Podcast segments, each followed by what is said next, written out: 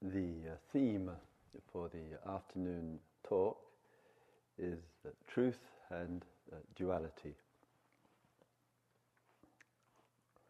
Yesterday uh, evening, I, uh, as I, I, had mentioned to you at uh, half past late in the afternoon, that I was kindly invited to go into uh, San Francisco, it's actually at the Zen Hospice, to uh, give a talk, question and answer period as part of a fundraising evening for uh, Jayaji, a centre in Spain. So as uh, Walt kindly drove uh, uh, me in, we, we talked, and then upon arrival, I uh, asked if any theme had been posted and emailed out to people for me to speak about. It's always useful to know these things a minute before one walks in to sit down. And they said, Oh, yes, Christopher, we have a, a theme for you, a topic. And the title was Radical Dharma.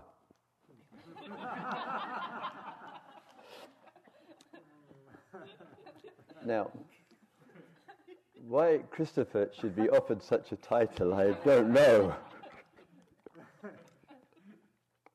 so that was the theme for the evening, and uh, lots of very lovely friends there, and the, the old India Wallahs all hanging around. It was great.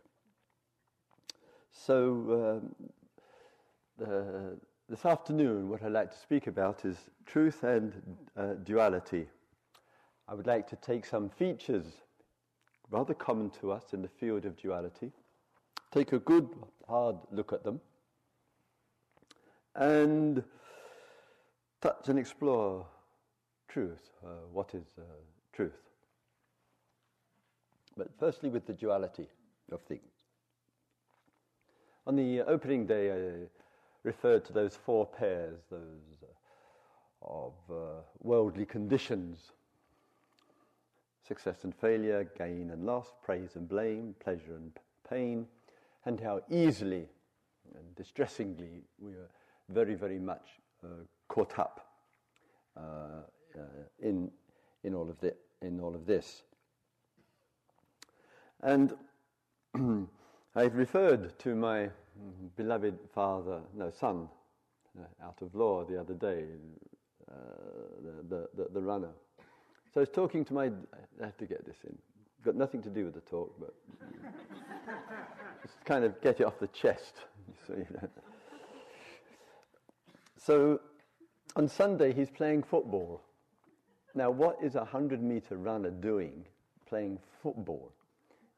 His legs are insured for a quarter of a million, so maybe that's the motive. I don't know. And um,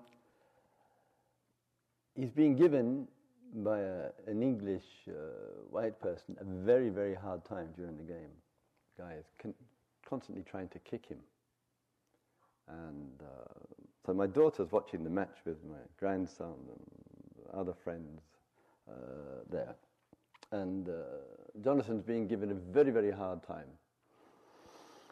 And at one point, the guy really takes a hard kick at him. And then, uh, excuse the vernacular here, he said, this guy said to Jonathan, it's, hard to believe this still goes on in this world. He said to him, But if you, as a fucking nigger, can't take this, then get back to where you came from. And uh, so Jonathan stood there, and Shona said to me, Jonathan said to him, Who the fuck do you think you are? And John, Shona said it was the first time ever she'd heard Jonathan you know, ever raise his voice and ever use the F word. The referee fortunately heard this player who had been hacking Jonathan down and using this nigger uh, language. And of course, sent him off and actually ended up abandoning the match against it, to his credit. And sometimes under huge pressure, for us. And there's intensity of pressure. And in the intensity of, of pressure, the reaction comes. Fairly modest form, but the reaction from Jonathan, that is, uh, there. And what I would like to do in the looking at the dualities of things, try to examine and explore a little bit with you this afternoon how easily there are preconceived ideas and assumptions in our practice, in our view, in our interpretation, which we carry around, which seems very reasonable, which might even seem true, and, and becomes widely adopted, but goes unexamined. And there are a few of them. Um, one of them is in the movement of the mind is the uh, exaggerated value which is given, I referred to this as well the other day, which is given to the here and now. And it's given an import to it through social agreement, through the literature, spiritual literature, through meditation teachers like Christopher, through views that we have, and the view that can arise in the duality is that there is only the here and now, and the rest, which is called past or future, or fantasy or daydream, is um, an illusion. And the here and now is unique, according to the view. The here and now is unique because it doesn't require thought for its confirmation. Understand? If I go to the past, it requires memory, it requires thought, it requires a view. But I can't, as it were, go to it. If I go to the future, it requires a thought. So, in a view, spiritual view, let's put it like that, and the dualistic view, Thought is problematic. This is not Christopher's view, but thought is problematic. And we have to get rid of thought. Each time we go to the past and future, we're using thought because we can't do it without the thought, or without the word, or without the language, the description. And that's an illusion because it's just a thought. And the present doesn't require a thought, and therefore the present is significant, and the present is uh, the only reality, the present is the eternal now. The present is the only truth. Uh, the present is all that which is authentic, whatever. Various forms of language uh, which are used. It is rather interesting, just going back to the radical Dharma for a, a moment or two. Though my beloved uh, friends in the Sangha do in the more polite moments, describe this of Christopher. Less polite, they say other things. And, but I don't consider myself, if I may say, as radical Dharma teacher uh, whatsoever. Actually, I'm much more conservative. I know it doesn't sound like it, but I know. And what I mean by that is the discourses of the Buddha the very, very great percentage of it, with a little which I don't buy in any way whatsoever, I am an immense fan of. It's been an influential resource for me throughout my uh, Dharma life, unquestionably so. The sutras, the discourses of the Buddha. To take one little point, just using it to support the view. The term here and now in 5,000 discourses of the Buddha does not appear once. Funny? Funny? Maybe the Buddha overlooked. Perhaps he had a blind spot. Oh no, it can't be. It couldn't be the Buddha. We should rely on the present posse. He uses the word, this is the important thing here. He uses the word dite dharme. It gets freely translated in a number of discourses of the Buddha as here and now. You will see in the English here and now. And um, earlier, I was speaking with uh, Ruby at, uh, breakfast time today. I refer to Ruby as the fourth jewel. You see?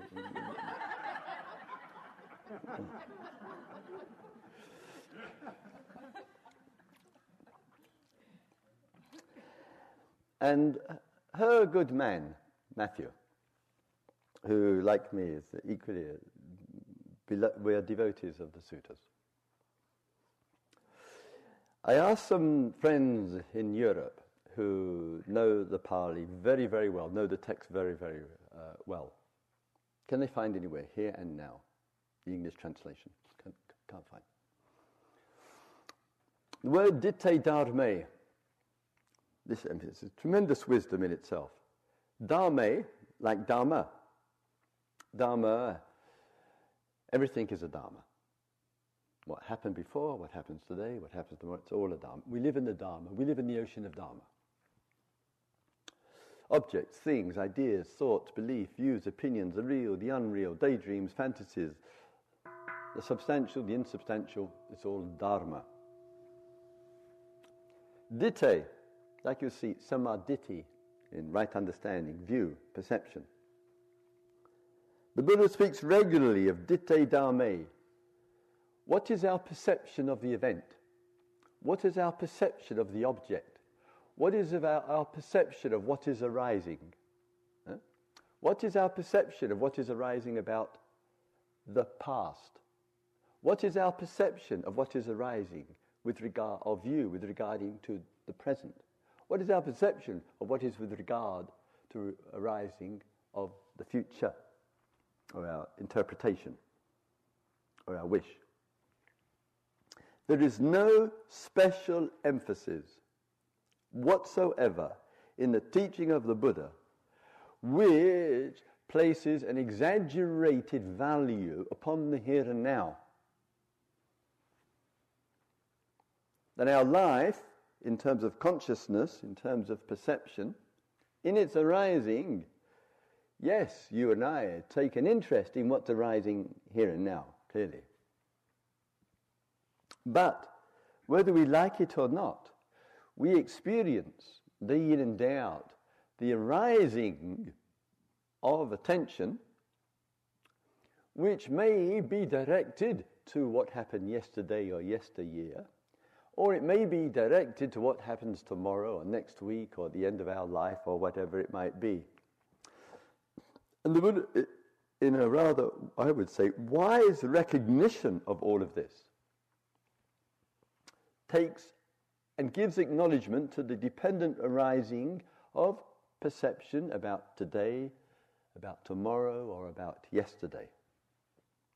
It is certainly true, coming back to the uh, thought situation, of the value of the present moment, of concentration and mindfulness, of being well established in the immediacy of the circumstances of conditions.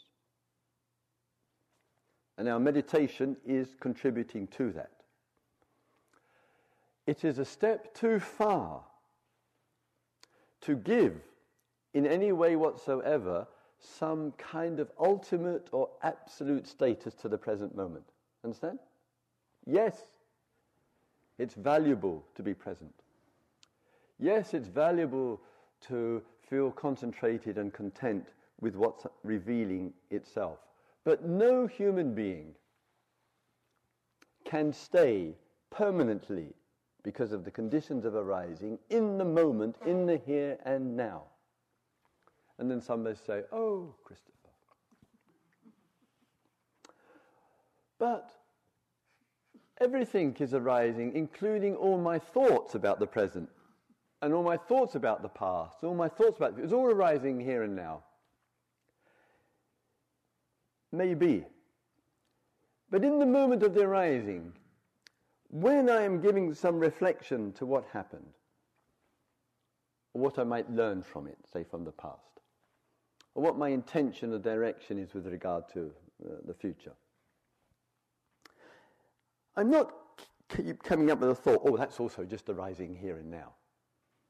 My attention takes an interest, and it's necessary with wisdom to be able to let go of the here and now in order that I can give attention to the past, hopefully wisely. I learn from it. I get clearer about things. I see what's going on about what was. And when I give attention to the future, I see is it related to the unfoldment from yesterday and today? Is it a radical departure? Is it in that movement and stream? Is it just projections and fantasies and daydreams and being completely lost? So, yes, to repeat a little, yes, there is a value in the present. But as a human being, I don't want to be in the present moment all the time. It'd be a nightmare. I want freedom. And if I'm in the present moment every time, I'm trapped. I'd be, I'd be frozen in it. I might as well go and ha- get, get my brain cut off or something. Well, me in here and now. we, need, we need the freedom to breathe inwardly. We need the freedom to respond to yesterday and last week and to let go of this present moment, not to exaggerate its importance. I need to be able to turn my attention to what I'm going to do next week or next year and make the necessary organizational things or whatever in cooperation with other people. A need for that to let go. I have a vision. I want to bring that about, to actualize it. I need to let go of the present moment so I can give attention to that movement of that stream of consciousness, that opening to that.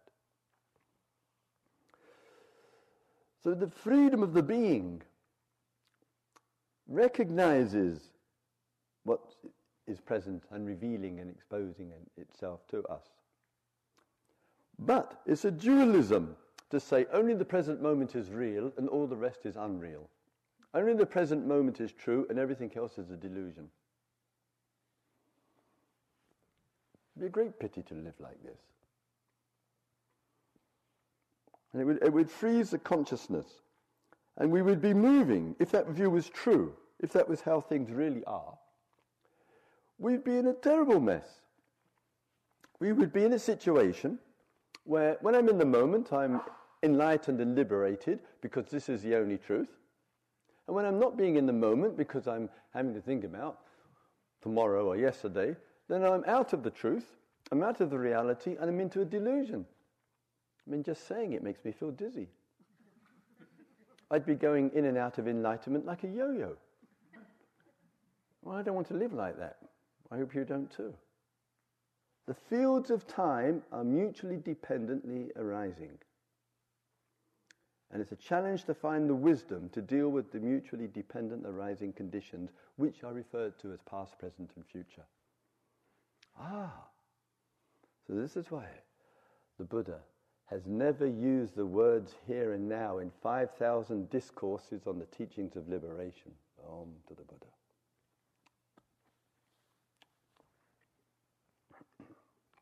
Wisdom, as he says, in all directions, through the, all three fields of time. A liberation, embracing, not ca- carving up a fragmented view. This is only this, everything else is false.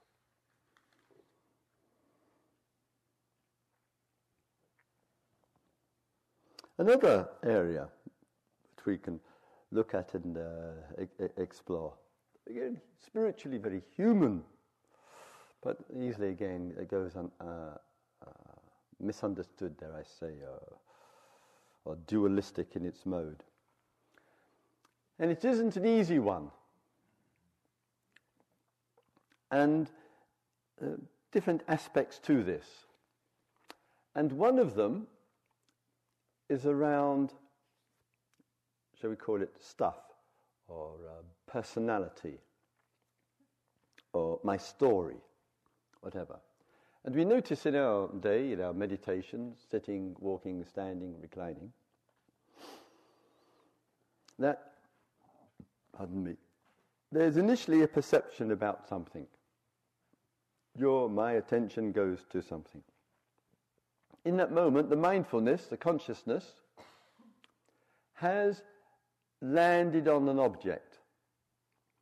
And for those of you who know the text you know, fairly, fairly well, one of the much beloved discourses of the Buddha is called the Satipatthana Discourse.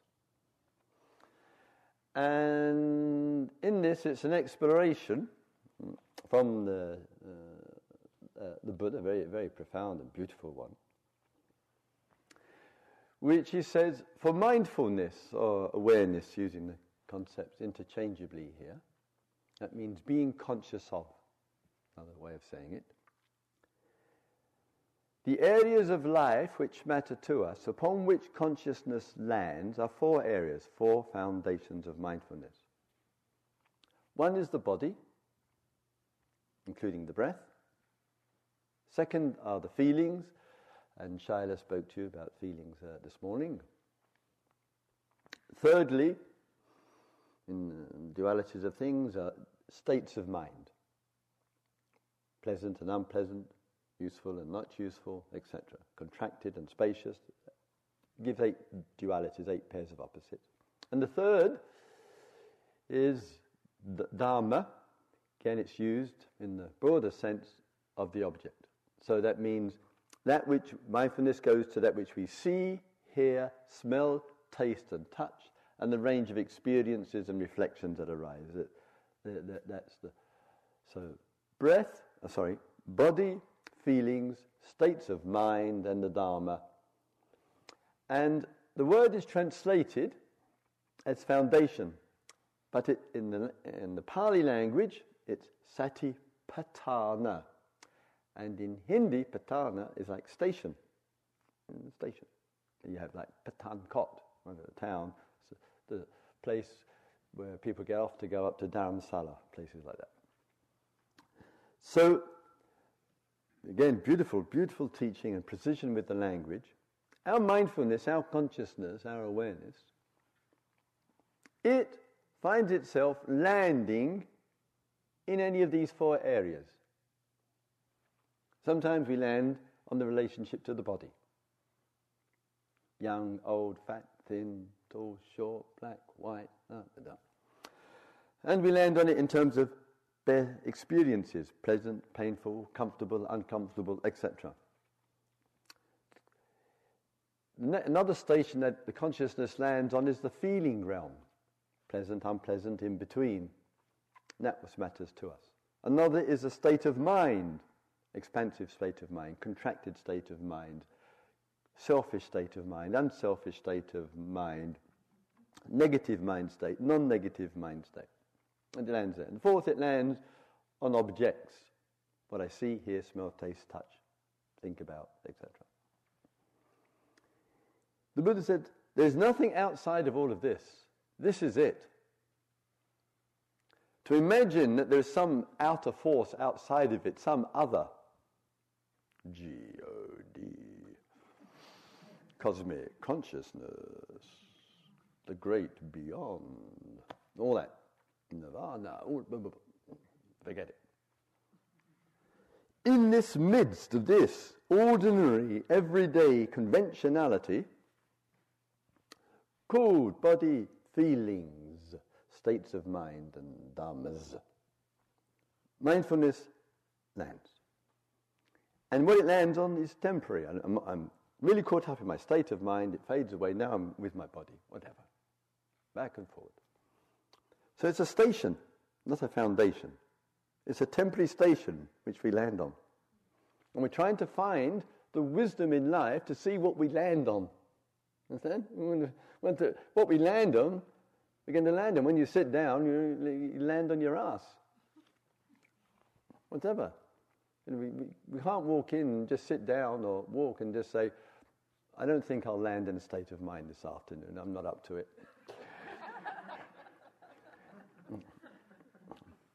The idea of choice is a little hmm, bizarre anyway. So here's movement of dependent arising conditions in which we land temporarily on any of these four areas. Now, and, we, and we're trying to find the wisdom in all of this.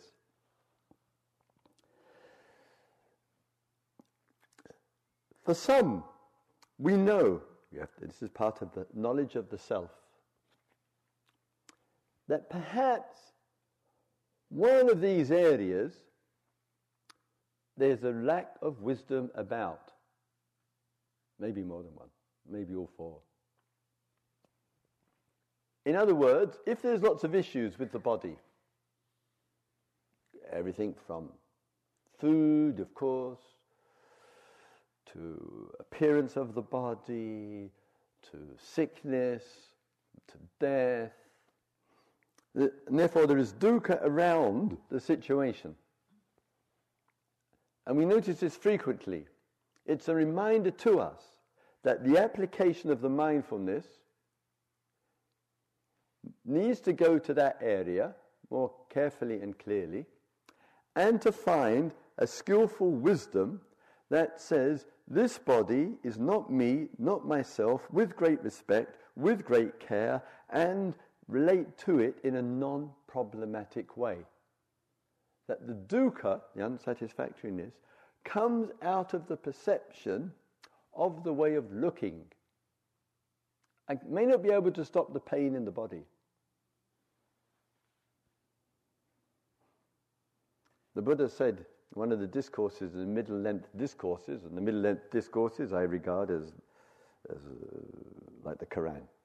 I love this book. The Buddha, Buddha made reference to the back pain which he was experiencing when sitting. Now, what's good enough for the Buddha is good enough for Christopher. if he can have back pain, then I can have it. And you. One may not be able to guard oneself against pain in the body, but there can be a wisdom which is untroubled by the event. Understand? I can't be assured in life at the physical level. And therefore, the application of mindfulness, beautiful term, not foundation, the application of mindfulness is to bring attention to what is, and if there is a problem in it, what is the wisdom that's going to take the problem out of it? As a resource for the liberation.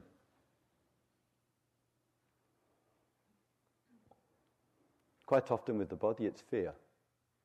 Quite often, it's fear. But not always.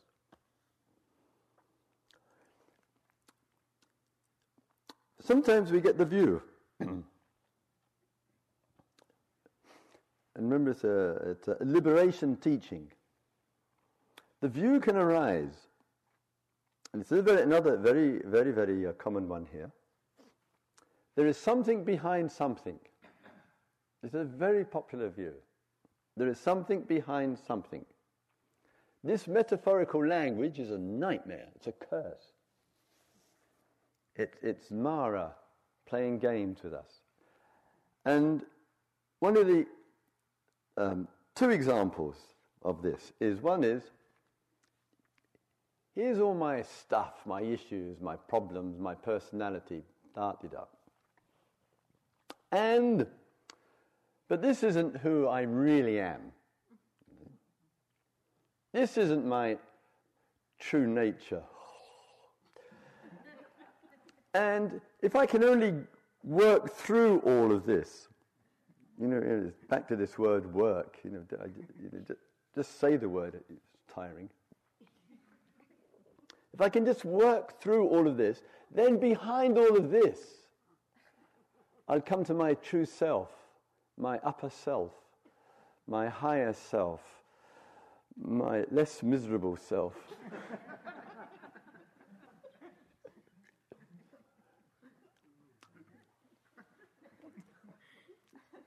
so I've got a view that here's a foreground, this wretched me. And then behind it, there is um, who I really am. So it's a duality. Understand? There's a there's a foreground, then behind it there's my, you know. Or another popular one. It's, it's all the same. You see. It is my personality. You know, the, there is no such thing as a personality. It's a, another s- silly little idea.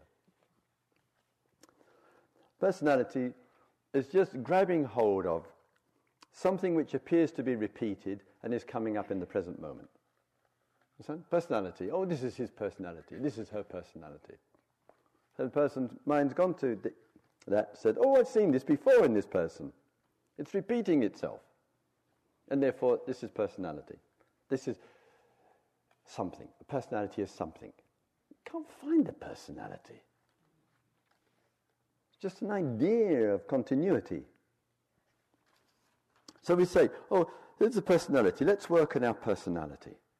We go and see who, I won't mention their names.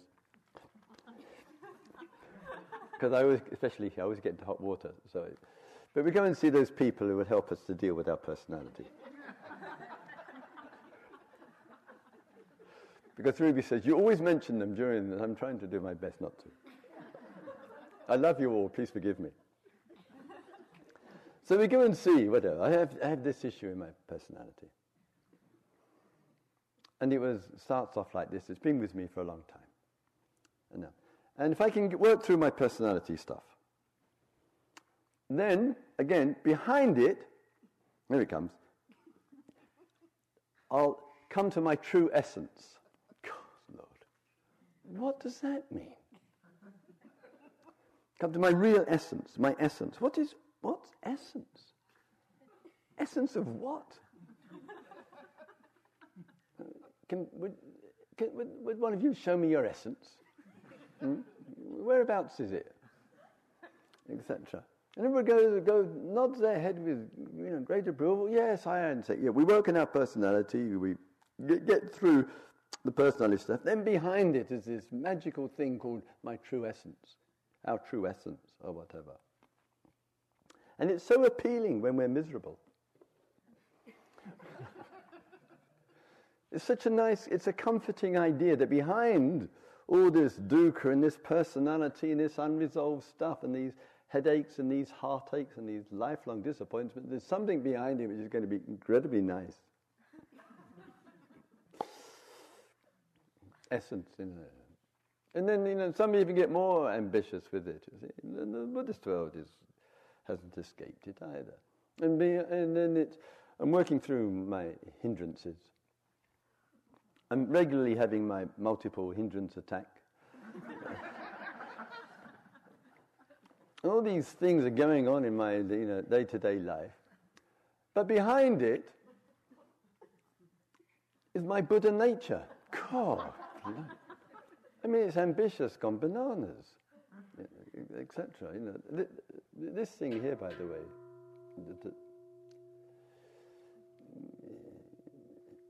looks like a monk's begging bowl. You know, if I may say, as a former monk. I mean, there are some greedy monks, but uh, I never quite saw, when I was a monk, wandering around the villages getting my morning alms food, any monk with quite that, that, that bowl, uh, bowl there. Actually, it's a spittoon. It's for those times when one hears about essence and my true nature and my higher self and my Buddha nature, you know, when one hears them.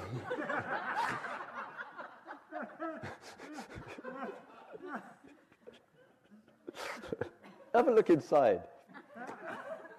Makes you feel ill. All right. Only teasing. so this idea of in front and behind is so such a common view. It has such an appeal, uh, an appeal, but it's an impossible task. Because every time we say, "Well, I've worked through this, and now I have this," And then the mind has to come and say, well, the, the thought, the idea, the view, the opinion, the standpoint, well, oh, this, is, this, this is it. But this which is it, whatever I call it, essence, true nature, higher self, Buddha nature, or, or whatever, also seems terribly uh, ephemeral. And once again, we're back in the duality, the back of tasting of this, called Buddha nature or true nature. And then, not by, certainly not by any choice. We're not in our true nature and say, oh, great, let me be thrown back into all that mental pollution that I had last week. There's no, we don't say to ourselves, God, I want to, I'm tired, I'm, I'm bored with my Buddha nature. Let me get back to the foreground of more stuff to deal with, it's more interesting or whatever. And so the mind, the movement, the view, the duality of it all, of kind of going backwards and forwards between what I don't like and what is, what's problematic and what isn't. And every time it's problematic, there's some comforting idea in the view and something behind it. There is no, nothing behind anything. It's not easy to see through this duality. It's not easy to be in such a way that we don't subscribe to it. But in not subscribing to it, it's rather liberating it might just start to take out this whole Protestant work ethic of getting working through something to get behind to get to something else. Maybe life is not constructed into personality and beyond personality. Maybe that whole construction and the storyline that goes with it is part of spiritual mythology.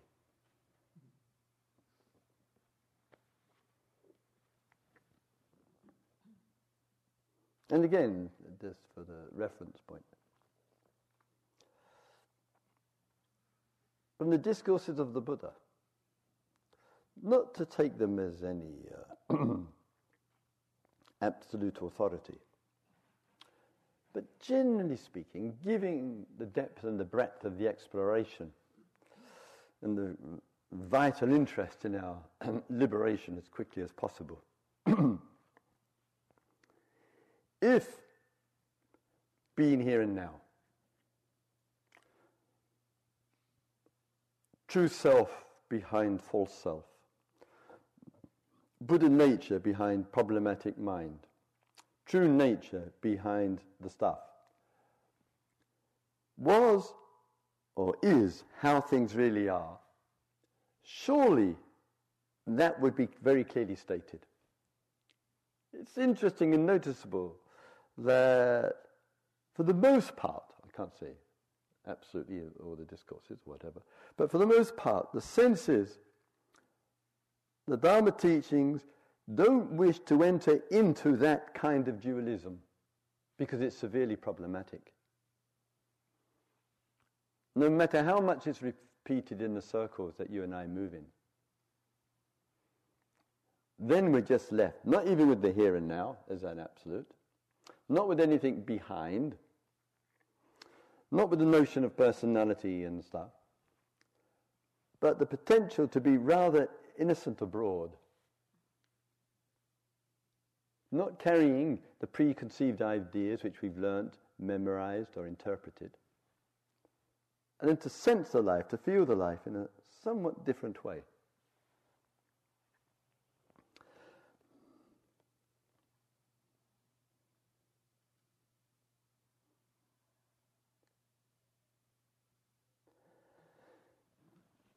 the Dharma is very, very much concerned with conditions.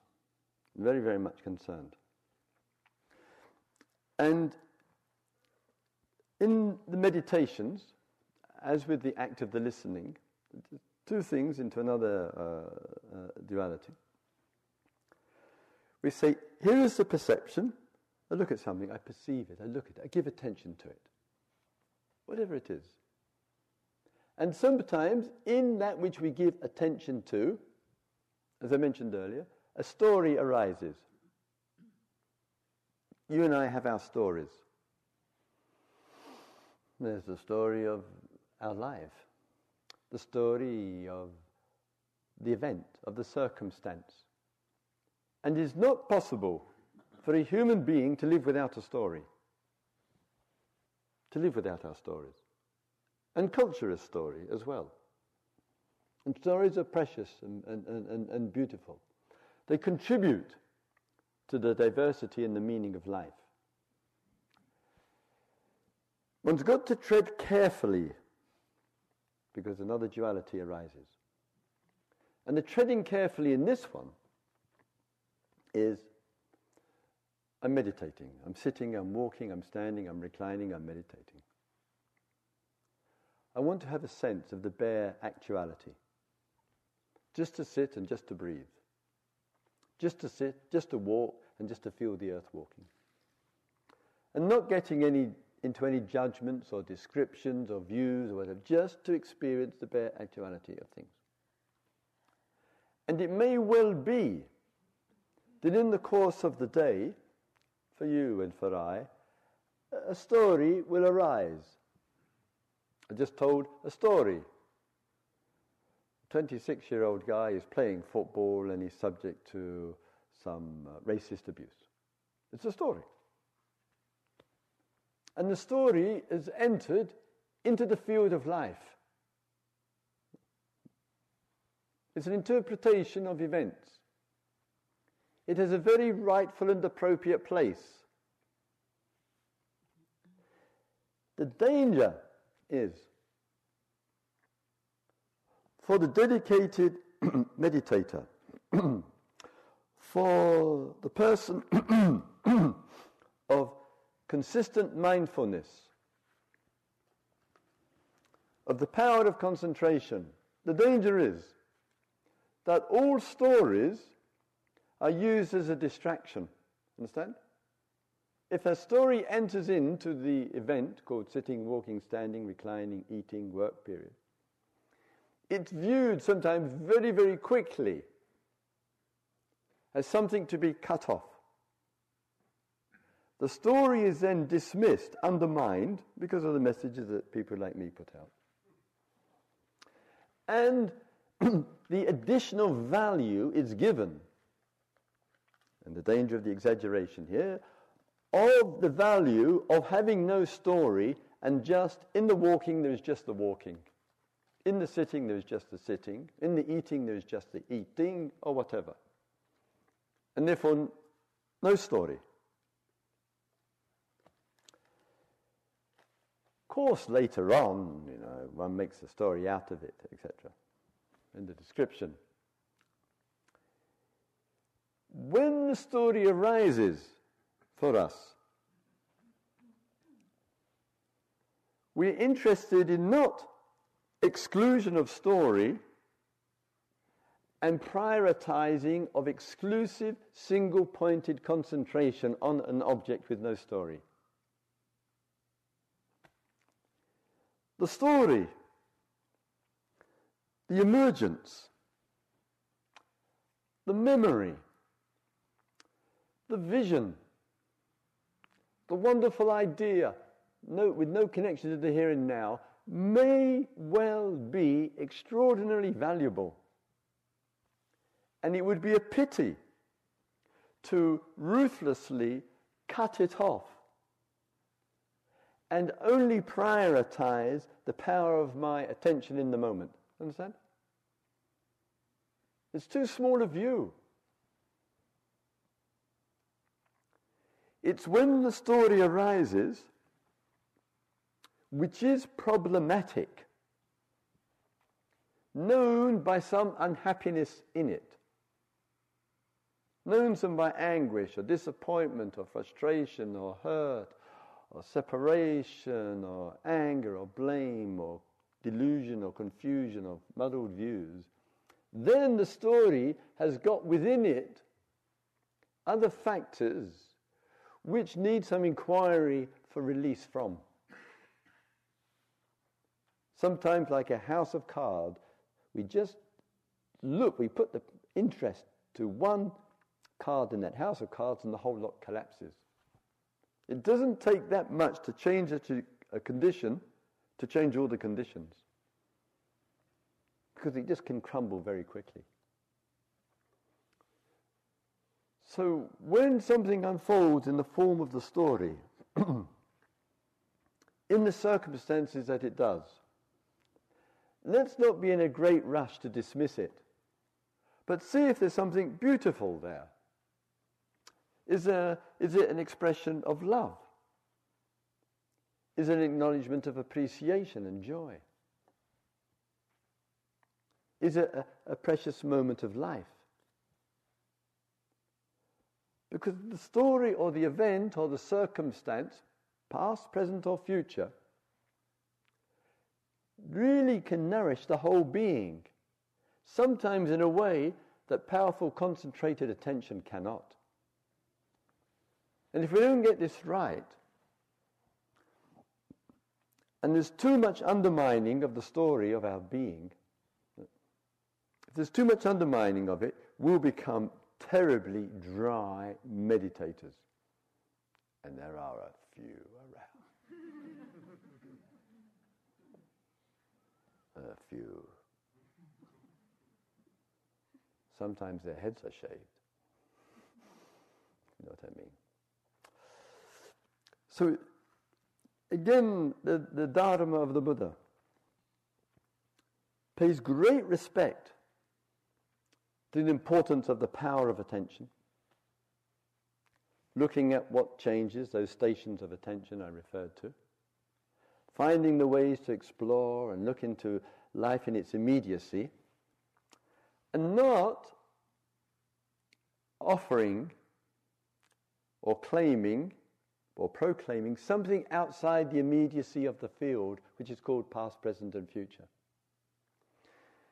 Therefore, is telling us, owing to this, this arises, whatever it might be, and not giving any religious belief, any kind of transcendent element above and beyond, because it's another duality, and saying in this field of dependent arising of past, present, and future conditions, in all of this, this is it. This is where the play is, the dance is. And it's in all of this that all the realizations and discoveries can be made. It's never apart from, it's never beyond, and it's never behind. It's never beyond, and it's never behind.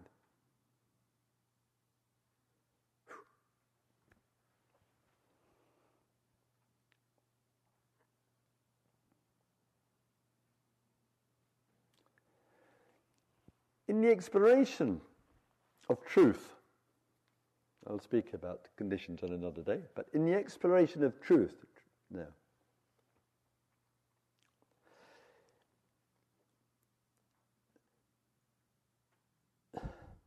the difficulty and the great difficulty with truth is it can't be boxed.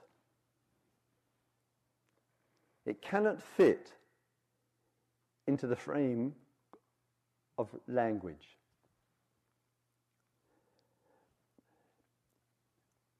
In the precision of the teachings of the Buddha, um, truly remarkable uh, clarity here, he says,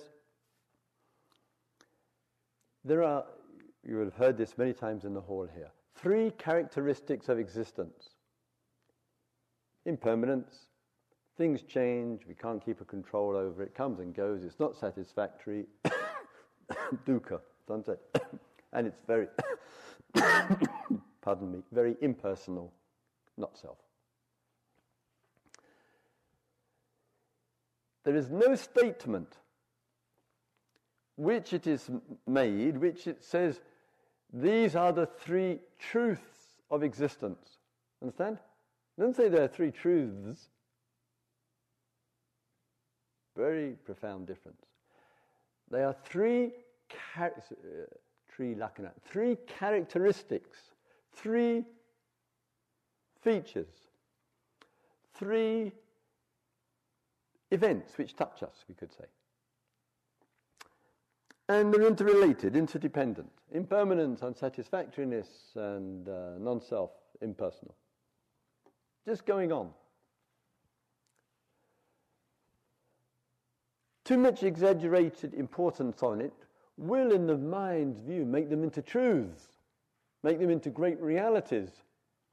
Mm-hmm. Not the case. So, what's truth? Truth is not impermanence. If it was, it would be stated. If it was, experience would confirm it.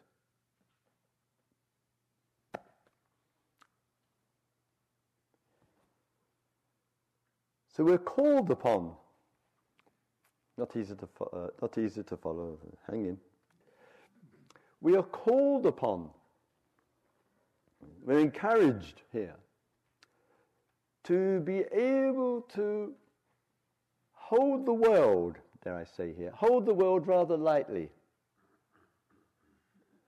And in holding the world or embracing the world rather lightly, not to impose on it. This is the truth. Three characteristics of existence. This is the truth. Everything is changing. Uh, this is the truth. There is only the here and now. This is uh, uh, the truth. Uh, you can find your Buddha nature. Not imposing this view on anything, anywhere. In the non imposition of the view. What is truth?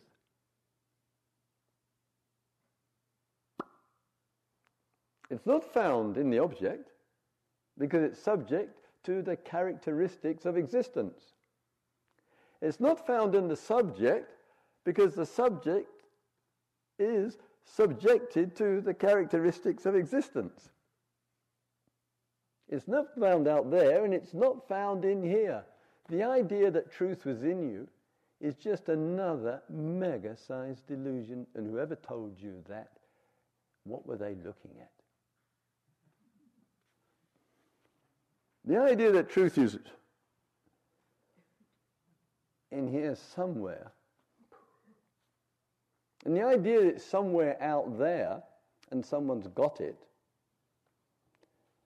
and can I buy it?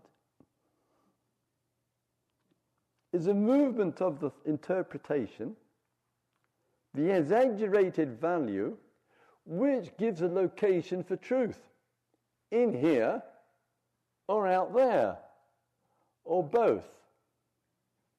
Or nowadays it's fashionable, my truth is.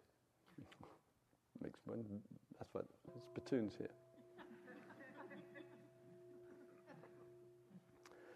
so if I'm interested in finding truth, As the Buddha said, neither here nor there, nor above, nor in between. Oh. Oh. What is truth?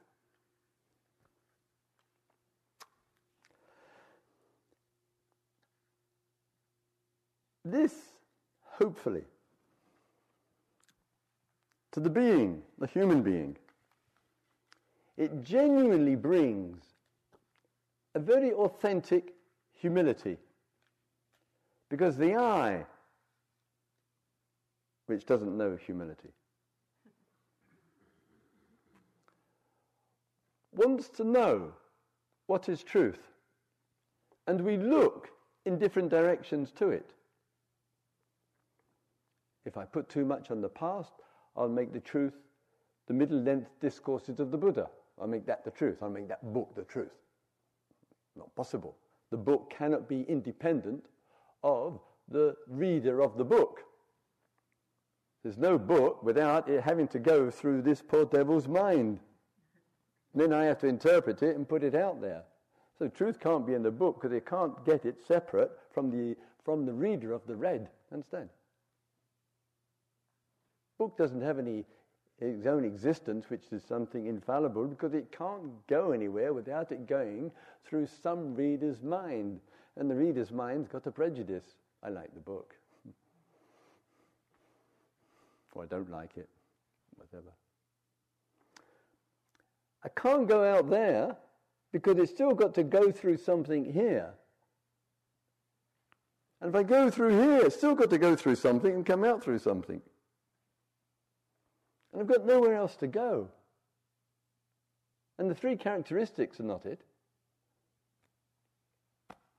That would make truth impermanent. What the hell does that mean?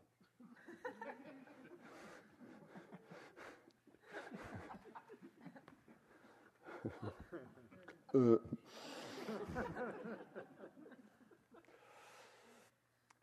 so, a human being taking an interest. What is truth? How is it known?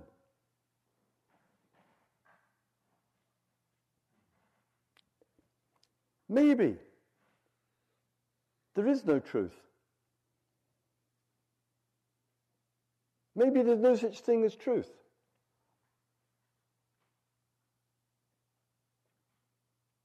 Maybe there is truth.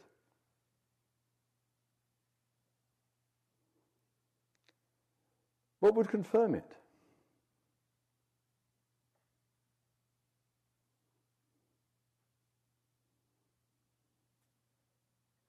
May all beings see into things. May all beings keep the heart open. May all beings engage in the questioning which is liberating. Let's have a couple of quiet minutes, shall we?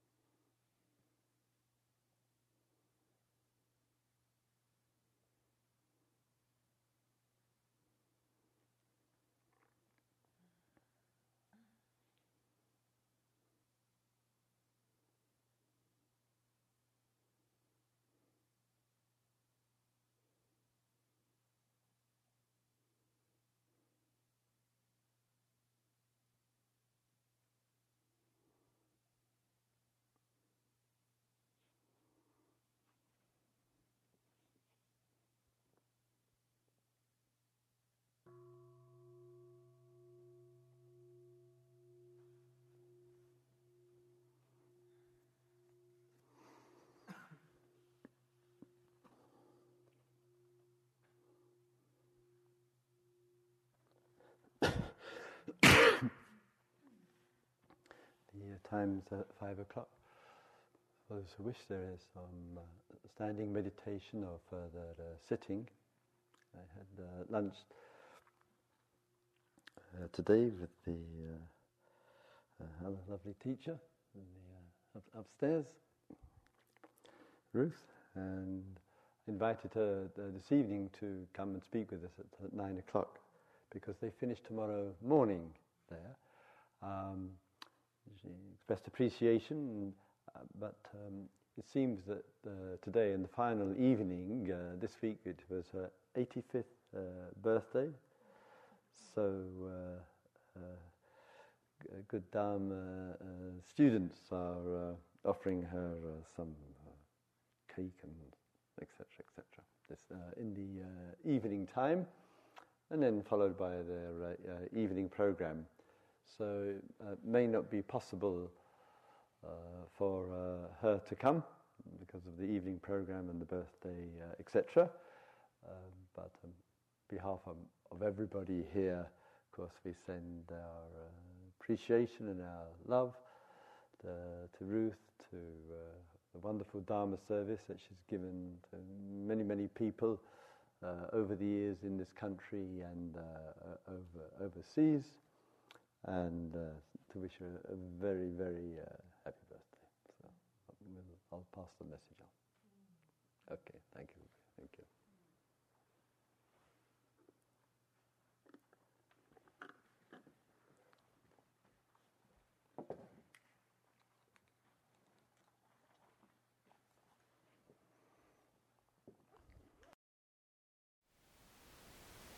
Thank you for listening.